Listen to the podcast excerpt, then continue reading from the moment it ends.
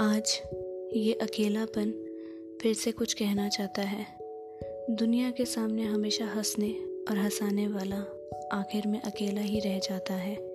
जब लौट कर वो घर आता है तो अपने आप को तनहा ही पाता है। आखिर क्यों? जब सबसे कहा कि अकेलापन मुझे बहुत सताता है तो सबने कहा, तेरी उम्र ही क्या है? इतनी सी उम्र में किसको होता है अकेलापन? पढ़ने लिखने की उम्र है पढ़ो लिखो, ये कह के टाल दिया।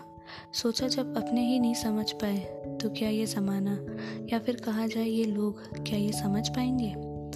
आज लोग कहते हैं कि इसने अपने आप को कैद करके रखा है। चार दीवारी और एक कमरे में ही है।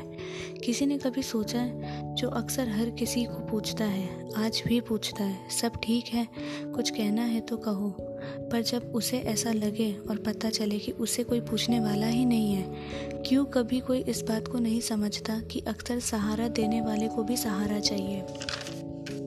वो भी किसी से अपनी बातें बोलना चाहता है। उस तनहा दिल से भी एक बार पूछो तो क्या हुआ? सब ठीक है? एक बार उसे पूछो, कैसा है? कुछ कहना चाहता है? अकेलेपन की एक खासियत है। वो अक्सर एक बीमारी की तरह है। वो समय, तारीख और उम्र देख के नहीं आती, बस आ जाती है। लेकिन जैसे हर बीमारी का इलाज है, वैसे इसका भी है। बस एक बार पूछो तो क्या सब ठीक है?